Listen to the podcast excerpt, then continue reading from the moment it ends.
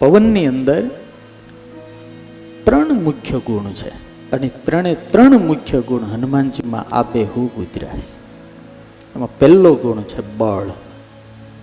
પવનમાં બળ બહુ ખબર તમને? બધું જ પવનથી હાલે ગાડીમાં હવા ન હોય તો ગાડી ન હાલે. અને માણાને હવા ભરો એટલે એવો હાલે. અને પવનમાંથી હનુમાનજી મહારાજ ત્રણ ગુણ એમાં છે. આપણને બધાને ખબર છે, પવન શું કામ કરે? સૌ પ્રથમ તો પવનમાં બળ અમાપ છે. હમણાં આવ્યો હતો ને પવન થોડા ટાઈમ પહેલા. ખબર છે? ને બીજું પ્રાણ રક્ષક છે. હમણાં ઓક્સિજન ખૂટી ગયું, બધાને ખબર પડી દીધી ને. આ ત્રણ જ મહિના થયા ને, કેટલા મહિના થયા? હા? આખી દુનિયા દોડતી થઈ ગઈ, ઓક્સિજન વગર. હા. તો એ પવન પ્રાણ રક્ષક છે. તો હનુમાનજી મહારાજની અંદર બળ કેટલું? અતુલિત બલ ધામ હા, અનંત બળ છે, અપાર બળ છે. એના બળની સામર્થ્યની વાત રાવણ પોતે સ્વીકારે છે. પહેલાં હું બળની વાત કરી દઉં, કારણ કે બીજા ગુણ તો ત્રણ છે એ કાલે કહીશું. કેટલું બળ? રાવણ અંગત અંગત જ્યારે રાવણની પાસે જાય છે, ત્યારે રાવણ બહુ હોશિયાર છે, વિદ્વાન છે, ચતુર છે, રાજનીતિને જાણનારો છે, છળ, કપટ અને બધી એને ખબર પડે છે. આટા પાટા કેમ હામા માણસને બીવરાવી દેવો? એટલે રાવણ આખી ગણતરી કરે છે. અંગતને કહે છે કે તારે તમારા લશ્કરની અંદર મારી સામે લડી કે એવો એક પણ છે? એટલે રામ, એની પત્નીના વિરહમાં દુઃખી છે. એ મારે અમે હું લડવાનો એનો ભાઈ, એના ભાઈના દુઃખે દુઃખી છે. અને તારો કાકો સુગ્રીવ એ તો ગઢો થઈ ગયો છે. એ મારી સામે હું લડવાનો? અને જાંબુવાન, મોઢામાં દાંતય નથી, નલ અને નીલ, એ તો હુથારનું કામ કરનારા છે. એક બતાય તો ખરો, મારી સામે યુદ્ધ કરીએ કે એવો.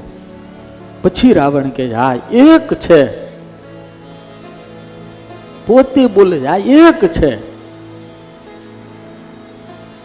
જે અંજનીનો પુત્ર હનુમાન છે ને, એક મારી હારે યુદ્ધ કરે, બાકી બીજો કોઈ નથી. લંકાના મેદાનની અંદર જ્યારે લક્ષ્મણજીને છાંગ વાગી, અને આખા મેદાનની અંદર હાહાકાર થઈ ગયો, હાહાકાર થઈ ગયો જામવાનજી પણ લંકાના મેદાનની અંદર મૂર્છિત થઈને પીડાતા વાંદરાઓ ગોતતા ગોતતા આવ્યા. જામવાનજીને ઊભા કર્યા નલ અને નીલે અને એ વખતે જામવાનજીને સમાચાર આપ્યા કે લક્ષ્મણજી ઘાયલ થયા છે. વાલ્મીકી રામાયણમાં આ પ્રસંગ મસ્ત લખ્યો. ત્યારે જામવાનજી એક જ પ્રશ્ન પૂછે છે કે હનુમાન કેમ છે?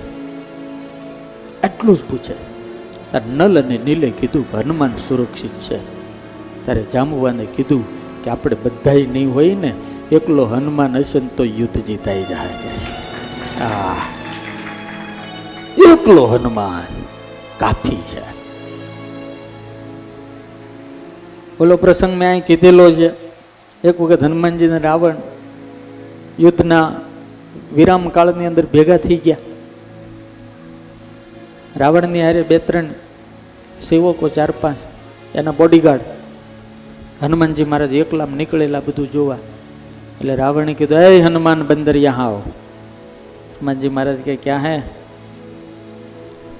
કે લંકાના મેદાનમાં બાથું એ કરતા, હાલને આપણે અહીંયા બાંધી લઈએ. ખબર પડી જાય ને એકા બીજાની તાકાતની ખબર પડી જાય ને, હનુમાનજી મહારાજ કે, રહેવા દે ને ભાઈ. એ યુદ્ધ લાંબુ હાલે ને, એમાં નિર્ણય, એ લાંબુ નહીં કે છે તો એક એક મુક્કાનું યુદ્ધ. એક જ ઢીકો મારવાનો. એક જ જગ્યા, એક તું મારે ને એક હું મારું. હનુમાનજી મહારાજ કે રહેવા દે, મારા રામ રાહ જોશે તારી. છાનો મનો જતો રહે. કે નહીં, યુદ્ધ તો હો નહીં. તો હનુમાન દાદા કે, પહેલા તું માર. રાવણ કે, મેં નહીં, પહેલા તું માર. ત્યારે હનુમાનજી મહારાજ કે જો પેલા હું મારીશ ને તો તારી મનની મનમાં રહી જાય કદાચ ગુજરી પણ જાન, મારી એક એવો રહે નહીં. એટલે તું છે ને, તું પેલા લાભ લઈ લે ને. એટલે તુલસીદાસજી લખે છે કે રાવણે જોરથી એક ઢીકો, હનુમાનજીના બરડામાં માર્યો જોરથી માર્યો હનુમાનજી અતુલિત બલ ધામ છે તે છતાંય ગોઠણિયા ભેર થઈ ગયા. પડ્યા નહીં. રાવણને એમ થયું આહા મારો એક ઢીકો પડે તો હિમાલય જેવો પર્વત પણ ચૂરે ચૂરા થઈ જાય. કેવો બળ્યો છે ખબર છે? એક વખત રમત રમતની અંદર આમ કરીને કૈલાસને ઉઠાવી લીધો હતો રાવણે કૈલાસને ઉઠાવ્યો અને એ રમતમાં તમે કલ્પના કરો, એના બાવડામાં તાકાત કેટલી એ હનુમાનજી મહારાજ આમ જોરથી ઠીકો મારે, તો હનુમાનજીને કાંઈ ન થયું. પછી હનુમાનજી મહારાજ કે, હવે? કે, હવે ભાઈ તારો વારો. કે, થઈ જા તૈયાર તો કે છૂટક્યો જ નથી ને હવે તો? છૂટક્યો જ નથી ને? હનુમાનજી મહારાજ આમ કરીને આમ કરીને આમ મારવા જાય. હાથ હલે નહીં, ઉપર બ્રહ્માએ હાથ પકડી રાખ્યો. શંકર ભગવાનને બ્રહ્માને બધા ભેગા થઈ ગયા. આમ જોયું. રહેવાય દો બ્રહ્માજી કહે છે, હાથ જોડે રહેવાય દો ગુજરી જાહે.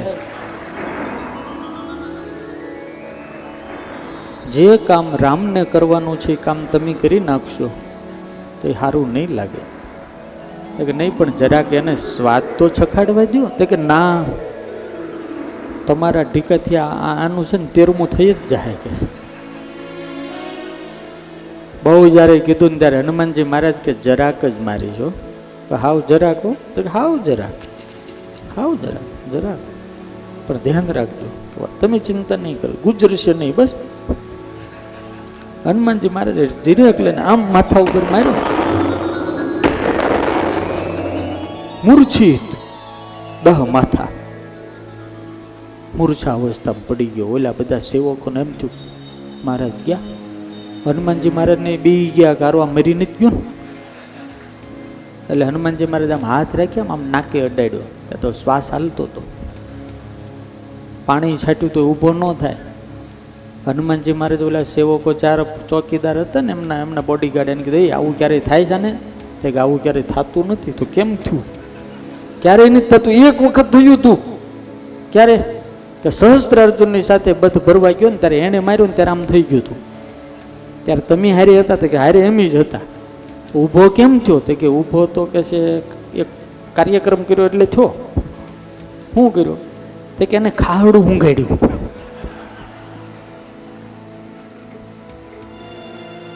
તો દાદાએ તો પગમાં કાંઈ પહેર્યું નહોતું. ઓલાને પગમાં જોયું, કાઢો કાઢો કાઢો. રહેવાય દો આને ખબર પડશે કે અમારું ખાહડું ઊંઘીને બેઠો થયો છે, મારી નાખશે અમને. છાંડા મના રહેવાય દો તો કે કાઢ. નગર હું મારી નાખીશ. ઓલે કાઢ્યું. હનુમાનજી મહારાજે લીધું દહ માથા. આમાં હું કાઢ્યું? આમાં. માળો હલે જ નહીં. હલે જ નહીં. દાદા કે આને કઈ થતું તો નથી. તમે કહો છો ને ખાવડું ઊંઘાડ્યું બોલ્યા પણ કે ઈ ખાવડું ભીનું હતું ને આ કોરું છે.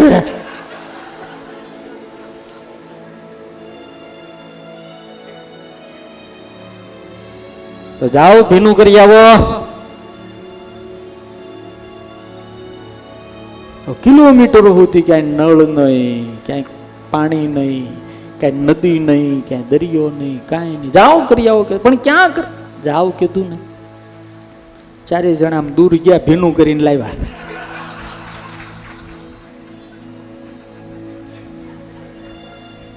બોટાદ વાળા હોશિયારના દીકરા છે બધી ખબર પડી જાય કેમ ભીનું કર્યું.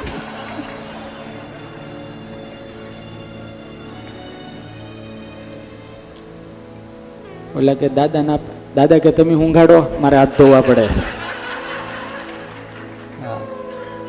આમ કરીને જ્યાં હું ગાડ્યું ને ખબર ખબડકો લીધો ને તો બેઠો થઈ ગયો. રાવણ બેઠો થઈ ગયો. અને પછી તુલસીદાસજી લખે, કપી બલ સરાહ ન લાગા. હનુમાનજીની સામર્થ્યનું વખાણ રાવણ યુદ્ધના મેદાનમાં કરવા માંડ્યો. આ બળ હનુમાનજી મહારાજની અંદર સ્વાભાવિક છે. સ્વાભાવિક.